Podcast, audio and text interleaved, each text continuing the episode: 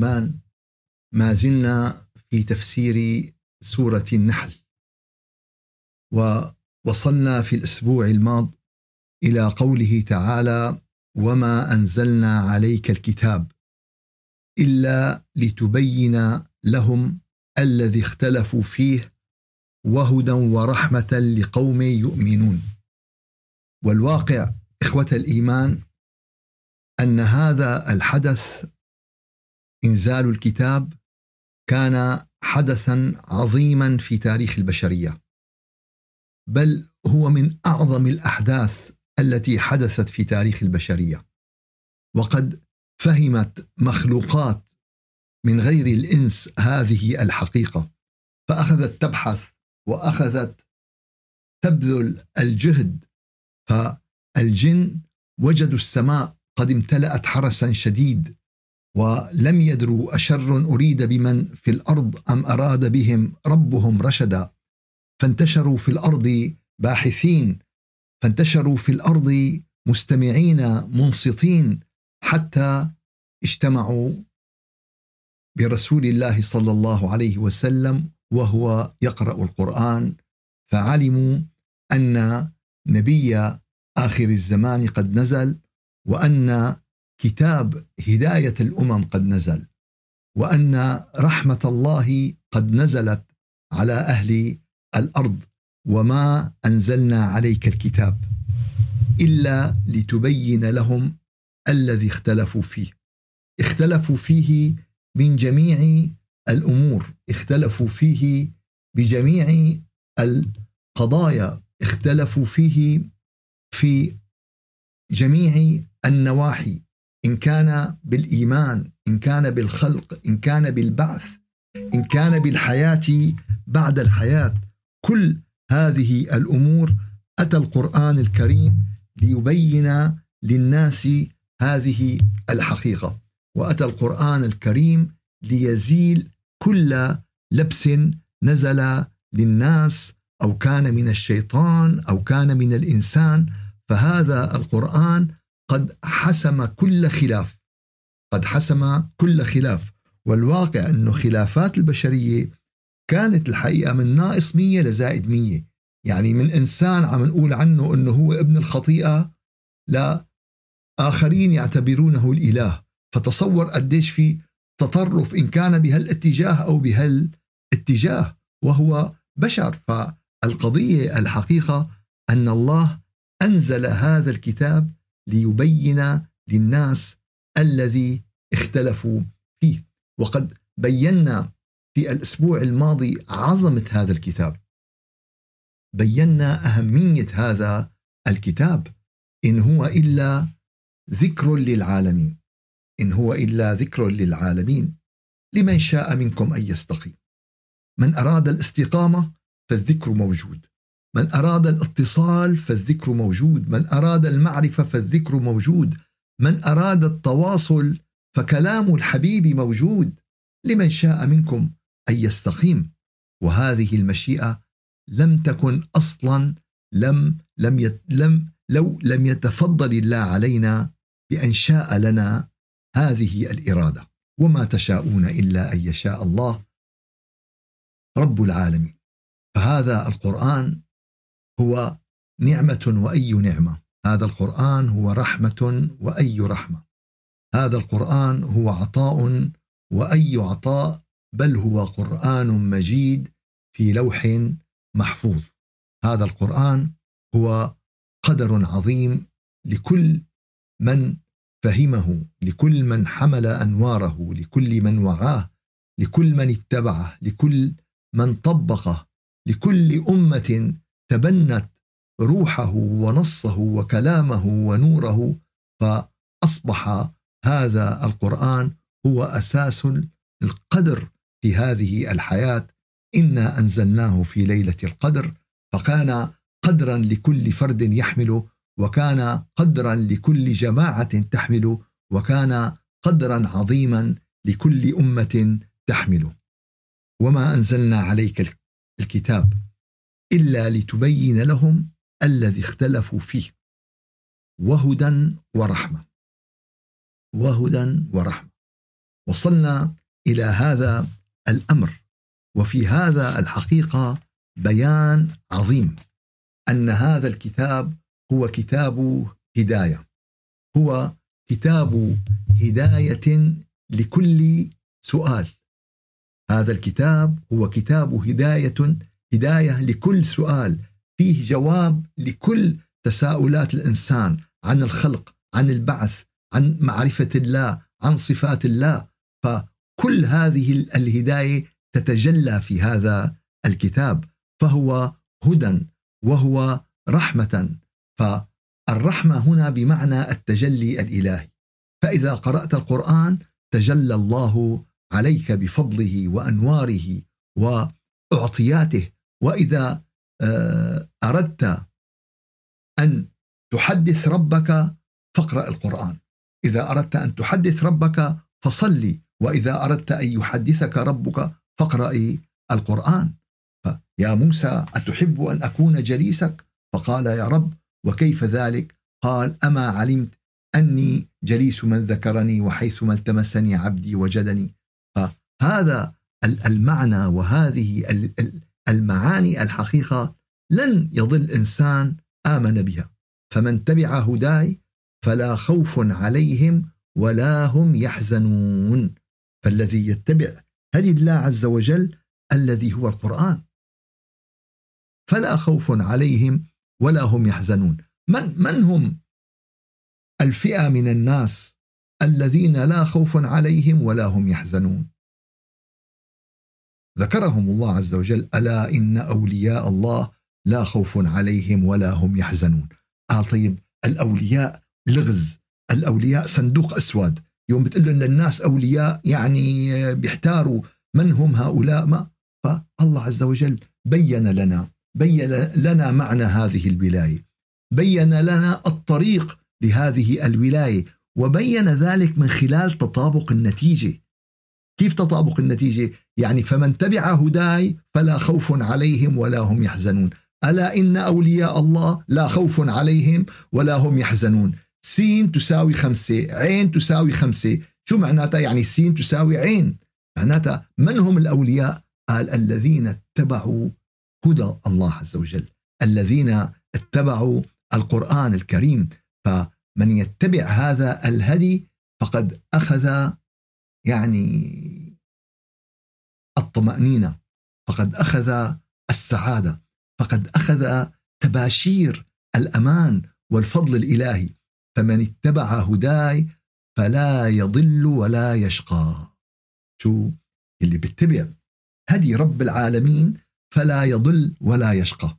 قال والله أنا حاسس حالي شقي. أنا حاسس حالي ضال. أنا حاسس حالي مالي منيح. أنا حاسس إيه؟ رب العالمين يعطينا حقائق. رب العالمين يعطينا أمور عظيمة. فمن تبع هداي قضية ليست قضية قابلة للشك ليست قضية قابلة ل... فمن اتبع حقيقة جملة فيها تقرير لمسار. فمن اتبع هداي فلا يضل ولا ولا يشقى. من اتبع الهدى سعد في الدنيا وفي الآخرة. فهدي الله عز وجل هو نور للعقل. الهدي هو نور للعقل ونور في القلب والرحمة هي راحة نفسية هي هدوء وطمأنينة من الله عز وجل وهدى ورحمة فمن اتبع هداي فلا يضل ولا ولا يشقى. فلذلك يا أحبابنا آه، من الصفات الجامعة المانعة للقرآن الكريم بأنه هدى ورحمة. يهديك سواء السبيل يهديك الصراط المستقيم يهديك إلى طريق الأولياء والأنبياء والمرسلين. يفسر لك ما في الكون يفسر لك ما في التاريخ يفسر لك ما في المستقبل. يبين لك الحوادث يبين لك الخلافات. يعطيك لكل حيرة في النفس تفسير. كل سؤال محير اليوم بتلاقي هالشباب عم بيسألوه أو هالناس عم بيسألوه أو هالملحدين عم بيسألوه. تجد طي في في طيات القرآن الكريم يعرفك بالهدف من خلقك بيقول لك ليش الله خلقنا؟ دائما بيسأل السؤال يعرفك بالمصير يعرفك بأثمن شيء تفعله في هذه الحياة. يبين لك طريق الأمان طريق السعادة طريق الطمأنينة طريق السلام. يبين لك طرق الصحة النفسية. قال طيب عم نصاب بالامراض النفسية؟ قال إيه لأن القرآن بيعطيك المناعة. فإذا أنت خسرت المناعة ستهاجمك هذه المشاكل لأنك بالأساس أنت ما أخذت هذه المناعة لنفسك. يبين لك أن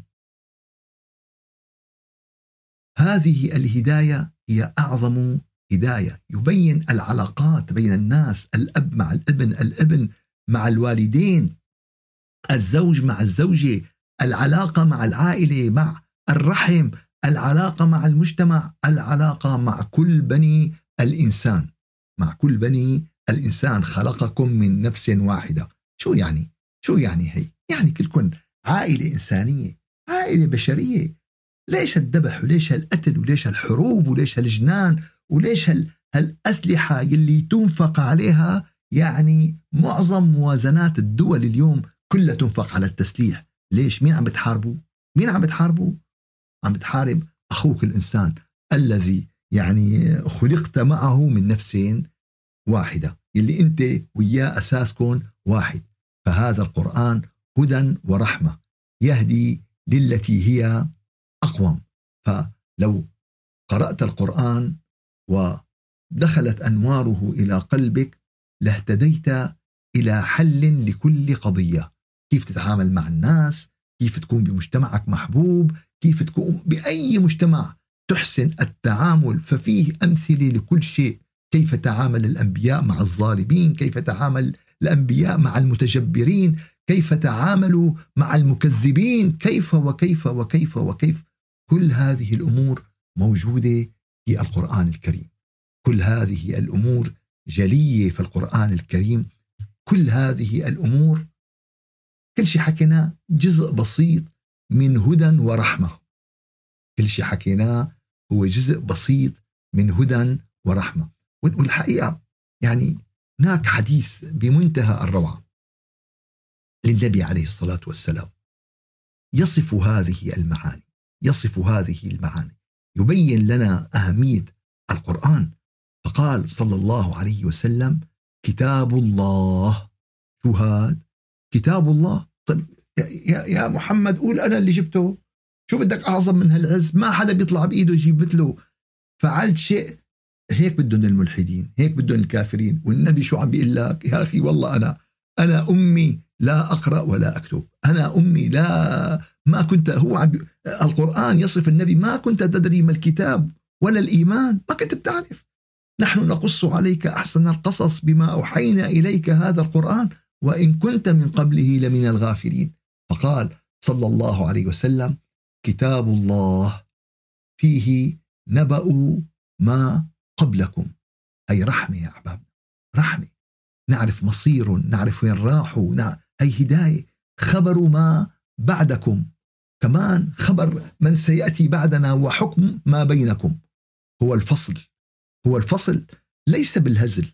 ما في مجال إنه والله نحتار ونتلبك وما نفهم إلا إذا نحن أردنا ذلك. إلا إذا كانت رهبانية ابتدعناها.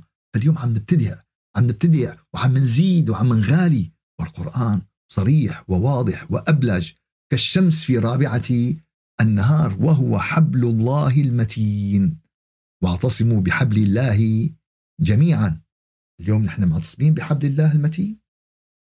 اليوم نحن متمسكين بحبل الله المتين.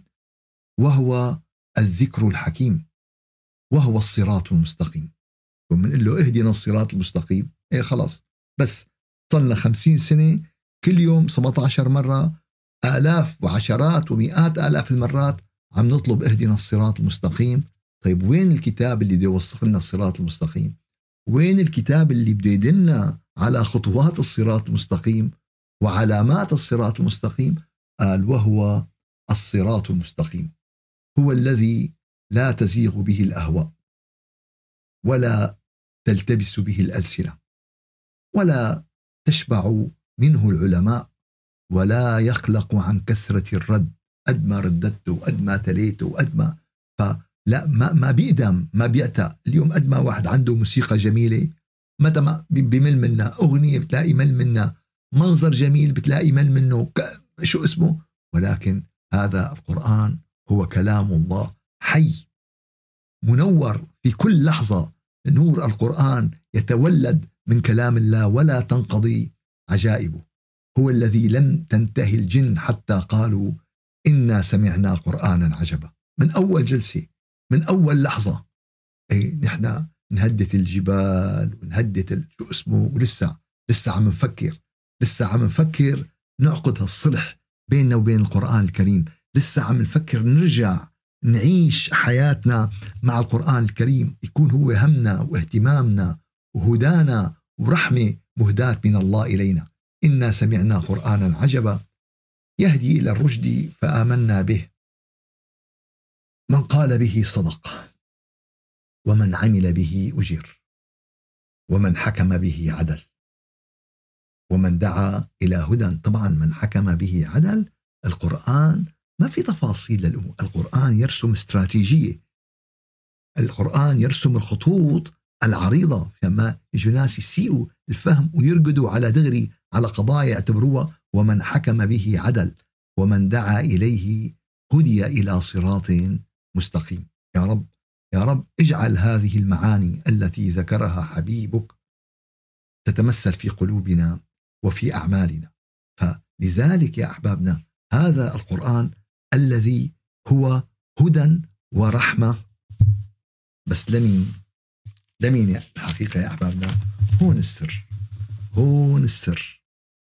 أعظم أعظم ما يحدث للمسلمين اليوم وأعظم مرض وقع به المسلمون اليوم هو أن واقعهم يخالف القرآن الكريم. شو واقعنا يخالف القرآن الكريم خاصة فيما يتعلق بالإيمان. مشان هيك القرآن ما عم بيحقق فينا النتيجة المرجوة لأن هذه الخصائص لمين؟ هدى ورحمة لقوم يؤمنون. طيب إذا كانوا قوم لا يؤمنون؟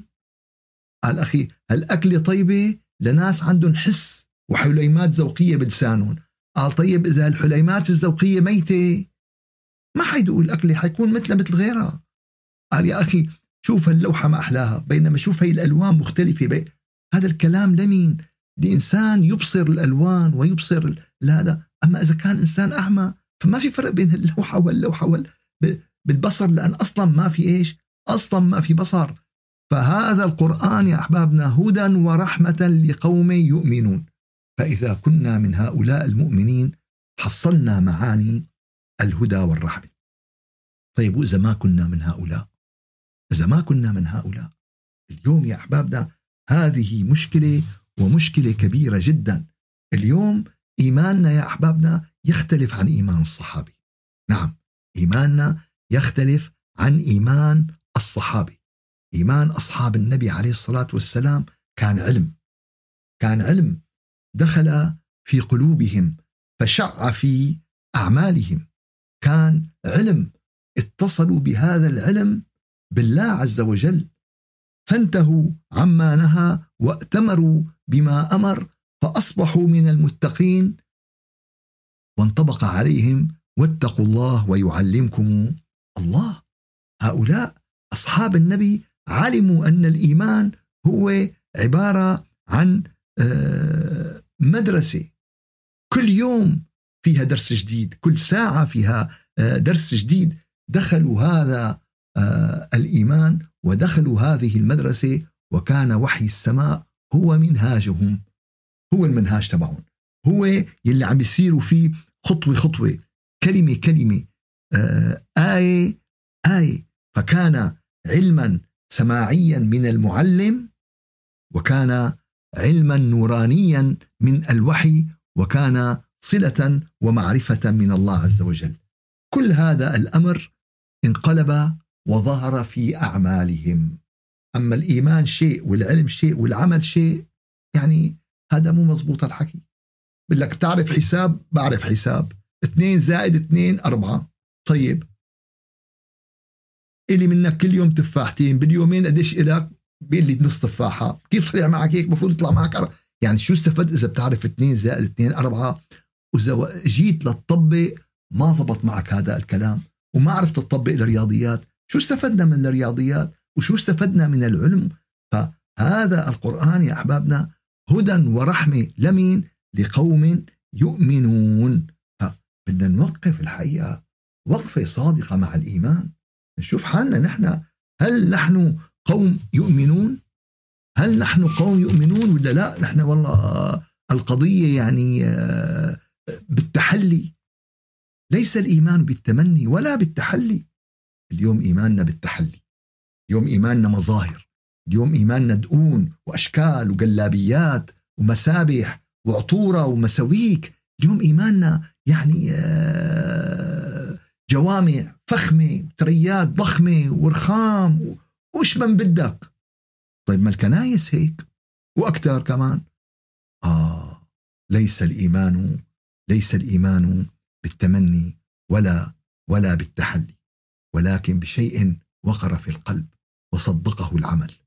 كمان ما بكفي كمان ما بكفي نقعد بالزوايا والتكايا ونقول والله شفنا منامات وعمل ولكن بشيء في شيء بده يكون بالقلب والعمل شو؟ والعمل يصدق هذا إيش؟ العمل يصدق هذا الأمر. فهذا ال- ال- الإيمان يا أحبابنا فالإيمان مفهومه ليس به أحقاد ليس به ضغائن ليس فيه حسد ليس فيه عداوات. إذا أنا عم بحسد معناتها في شك بإيمانك. إذا أنت عندك عداوات لأخوك المؤمن معناتها في شك إيش؟ في شك بإيمانك. الإيمان يا أحبابنا حب إخاء. الإيمان تعاون. الإيمان حكمة. الإيمان يعني آه، تقوى. هكذا يا أحبابنا الله أنبت الإيمان في القلوب كما أخرج الورد الجميلة من الشوك كما أخرج الزهر الفل الرائعة وأعطاك الله اللي خلق هي هو الذي أعطاك إيش؟ هو الذي أعطاك الإيمان. فبعشرين سنة يا أحبابنا لما أخذوا شهادة الإيمان لما أخذوا شهادة السماء لما أخذوا شهادة هدى ورحمة لقوم يؤمنون. عشرين سنة نشروا رسالة التوحيد نشروا رسالة المحبة نشروا رسالة الإخاء نشروا رسالة لا فرق بين عربي وأعجمي نشروا رسالة لا فرق بين أبيض وأسود. لكن لليوم لليوم لسه ما تحررنا من هال من هالعقد. تلاقي هدول هيك وهدول هيك وهدول هيك وهدول هيك. إلى اليوم ما تحررنا من هال من هالقضايا. ما زالت الجاهلية عم بتعبعب بأهل الأرض وسكان الأرض.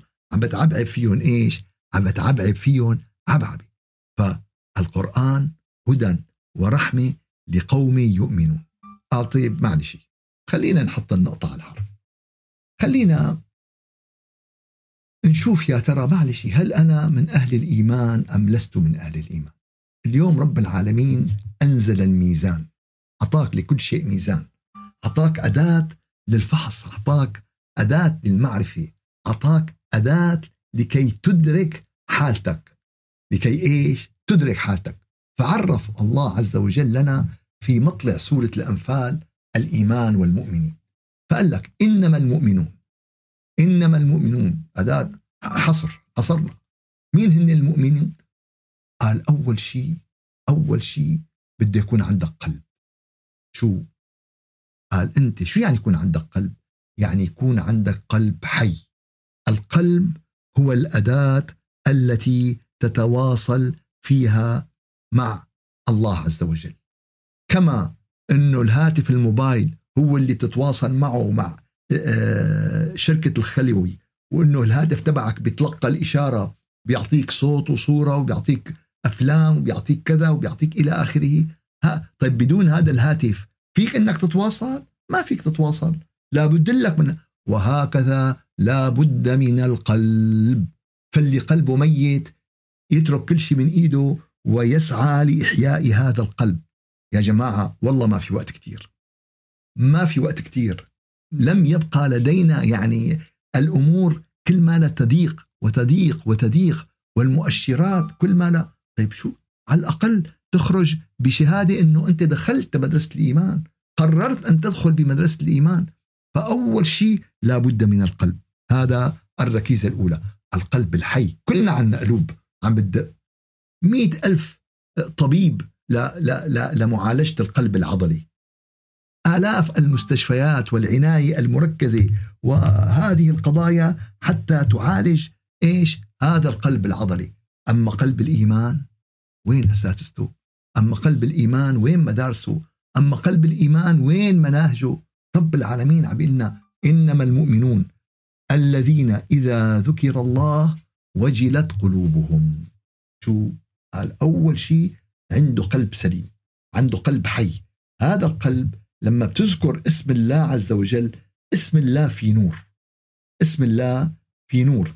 فلما بتذكر اسم الله يتحسس هذا القلب لهذا النور. قال هذا أول مؤشر أنه أنت عندك قلب حي. طيب قال فإذا أصبح حياة في هذا القلب شعر بأنوار القرآن. ففهم القرآن وطبق القرآن. شعر ب آه، التوكل على الله عز وجل. شعر شو يعني معنى التوكل؟ أحس آه، بالتوكل. فشعر بهذا التوكل. فإذا أصبح عنده القلب شعر بالصلاة فأصبحت من آه، لا يقومون إلى الصلاة إلا وهم كسالى إلى أرحنا بها يا بلال. إلى الصلاة معراج المؤمن. فهذه حالات الإيمان يا أحبابنا اللي بدنا ندخل بمدرسته فأول شيء إنما المؤمنون الذين إذا ذكر الله وجلت قلوبهم. قلبه يستشعر قلبه يتحسس. قلب نحن ضيعنا بقى. قلنا له سبح وحمود واستغفر. صح. التسبيح والحمد وهذه أذكار مركبة. هي مرحلة ثانية متى ما قلبك تحسس باسم الله ساعتها تستطيع أن ترتقي بكل التسابيح الأخرى. أما إذا لسه قلبك ميت لا تغش حالك. لا تغش حالك. لن يتحسس قلبك. لأن أساس سبحان الله هي كلمة الله التي موضعها القلب. أساس الحمد لله هي كلمة الله التي موضعها القلب. أساس لا إله إلا الله هي كلمة الله التي موضعها القلب. فإذا القلب ميت ولم تستقبل أنوار الله فماذا ستصنع بالتسبيح؟ واحد لسه ما بيعرف يمشي ما بيعرف يرقد. قال بدنا لا نحطه بفريق كرة القدم. يا عمي لسه ما بيعرف يمشي ما بيعرف يرقد. كيف بده يلعب قال في أحلى من كرة القدم. رياضة فخمة رياضة فظيعة. إحنا اليوم هيك عم نساوي. وعم نجي كمان نضيع العالم. كله منيح. القرآن ذكر الله. القرآن هو الذكر. القرآن هو إيش؟ هو الذكر. صاد والقرآن ذي الذكر. إنا نحن نزلنا الذكر وإنا له لحافظون. يا أيها الذي أنزل عليه الذكر. القرآن هو الذكر. ذكر الله هو ذكر الله. فلذلك وين رب العالمين؟ قال الذين إذا ذكر الله وجلت قلوبهم قال معنات القرآن قال لا. المقصود هنا ذكر الله. شو دليلك؟ وإذا تليت عليهم آياته زادتهم إيمانا. الواو فيها مع العطف مع مع مع التخالف. فمعناتها هون آيات القرآن غير موضوع ذكر الله. فذكر الله هو الذكر التي تتوجه فيه إلى قلبك. ما بدنا نضيع حالنا ونضيع الناس. ونكتر. الكلام واضح وصريح. جيب اليوم ولد بصف الخامس قل له عمي الذين إذا ذكر الله وجلت قلوبهم وإذا تليت عليهم آياته زادتهم إيمانا. معناته لا يقول لك هذا شيء وهذا شيء. فالمرحلة الأولى عندما يحيا القلب بنور الله وبنور ذكر الله وبنور اسم الله ساعتها استيقظ هذا القلب. صار في يستقبل رسائل ويستقبل يوتيوب ساعتها وإذا تليت عليهم آياته زادتهم إيمانا. فقال اللي بيزيد الإيمان بالقلب هو القرآن. بس لأنه قلب؟ للقلب الحي. للقلب المتصل. طيب بعد ما قرأ الآيات وتلونا عليه الآيات قال دخل هلأ في مدرسة التوكل. وعلى ربهم يتوكلون. يستشعر بأن خالق الكون يدعمه يستشعر بأن خالق الكون يقف في صفه من دونه فكيدوني ما استطعتم ولا تقصر المهم أن أكون مع رب العالمين. وليتك تحلو والحياة مريرة وليتك ترضى والأنام غضاب وليت الذي بيني وبينك عامر وبيني وبين العالمين خراب. إذا صح منك الوصل الكل هين وكل الذي فوق التراب تراب. والله كل شيء عم تزعلوا عليه كل شيء عم تهكلوا همه وكل شيء عم تسعوا له وكل شيء عم تعطوه وقتكم وجهدكم وحبكم وقلبكم وإحساسكم ومشاعركم بلحظة سيتحول إلى تراب. مات؟ شو يعني مات؟ يعني كل هالمشاكل أصبحت سراب. كل هالمال أصبح سراب. كل هالحياة أصبحت سراب. الأولاد النساء الشهوات الغايات كله أصبح سراب. يا أحبابنا نحن اليوم نعيش في في في سراب ونرقد وراء السراب. كل الناس راقدين أفا الحياة الدنيا وما الحياة الدنيا إلا متاع الغرور. ف إنما المؤمنون الذين إذا ذكر الله وجلت قلوبهم. فأيها الأخ أيتها الأخت رسالة صادقة. إذا ما عندك هالقلب ما عندك هالقلب الحي بذكر الله وقف ركز على هذا الموضوع حتى تحصل. طبعا ما توقف.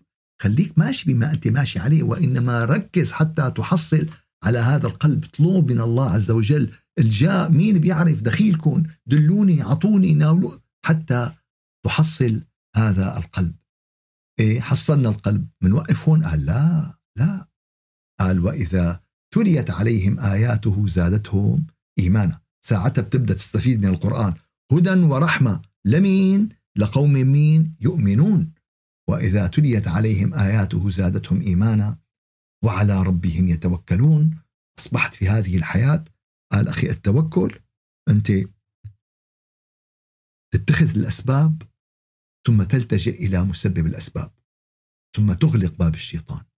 ما في بقى قلق واضطراب وتوتر وإحباط وشدة نفسية وما بعرف إيش. خلاص هي كلها يا أحبابنا مداخل للشيطان إلى نفس الإنسان.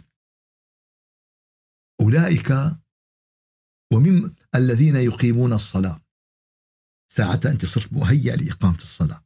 قال أنك شو عم تصلي؟ قال أنت تؤدي الصلاة. هناك فرق بين أداء الصلاة وبين إقامة الصلاة. أداء الصلاة هي أركان وشروط وطهارة وأحكام الصلاة الفقهية اللي كلياتنا بنعرفها. ولكن الصلاة المقومة هي الصلاة التي أداء الصلاة يتوجه جسدك إلى الكعبة. إقامة الصلاة يتوجه قلبك إلى الله عز وجل. هي, هي هذا الفرق يا أحبابنا بين الأداء وبين الإقامة. لابد من الأمور الفقهية وهي أساس هي قضية بسيطة ولكن الأمور الثانية بدك تسعى من خلالها. ومما رزقناهم ينفقون واجبه تجاه المجتمع واجبه تجاه الفقير واجبه فالمؤمن قلبه على الناس قلبه على اللي حواليه قلبه. أولئك هم المؤمنون حقا. قال طيب نحن ما عندنا هالصفات. معناتها من ليس عنده هذه الصفات ليس مؤمنا حقا. انتهى الموضوع. لهم درجات عند ربهم. لهم درجات من الصفر للانهاية إلى اللانهاية أولئك لهم درجات عند ربهم ومغفرة ورزق كريم. وما أنزلنا عليك الكتاب إلا لتبين لهم الذي اختلفوا فيه وهدى ورحمة لقوم يؤمنون. فنزل هذا الكتاب لينقذ الأرواح ونزل هذا الكتاب ليحيي القلوب نزل هذا الكتاب ليزيد الإيمان فتأتي الآية التي بعد مباشرة والله أنزل من السماء ماء فأحيا به الأرض بعد موتها إن في ذلك لآية لقوم يسمعون. إن في ذلك لآية لقوم يسمعون. فهناك أنزل القرآن الذي فيه حياة الروح والذي فيه زيادة الإيمان وحياة الإيمان وأتبعه بإنزال الماء من السماء الذي فيه حياة الأجسام وحياة الأبدان. فأي هداية بعد هذه الهداية؟ وأي رحمة بعد هذه الرحمة؟ وأي عطاء بعد هذا العطاء؟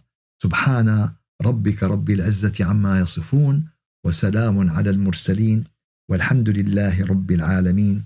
إلى شرف النبي وأرواح المؤمنين. الفاتحة. أعوذ بالله من الشيطان الرجيم. بسم الله الرحمن الرحيم. الحمد لله رب العالمين وأفضل الصلاة وأتم التسليم على سيدنا محمد وعلى آله وصحبه أجمعين. اللهم أعنا على ذكرك وشكرك وحسن عبادتك ولا تجعلنا يا إلهنا يا مولانا من الغافلين. يا رب اجعلنا من الذاكرين الله ذكرا كثيرا. يا رب اجعل كلامك أحب إلينا من كل محبوب. يا رب العالمين يا رجاء السائلين اجعلنا من الذين إذا ذكر الله وجلت قلوبهم وإذا تليت عليهم آياته زادتهم إيمانا. وعلى ربهم يتوكلون الذين يقيمون الصلاة ومما رزقناهم ينفقون. يا رب اهدنا واهد بنا إلى صراطك المستقيم واجعلنا من المتقين. واجعل كتابك هدى ورحمة لنا بفضلك وجودك ورحمتك يا أرحم الراحمين. سبحان ربك رب العزة عما يصفون وسلام على المرسلين. والحمد لله رب العالمين إلى شرف النبي وأرواح المؤمنين وإلى روح من سبقنا إلى دار البقاء الفاتحة.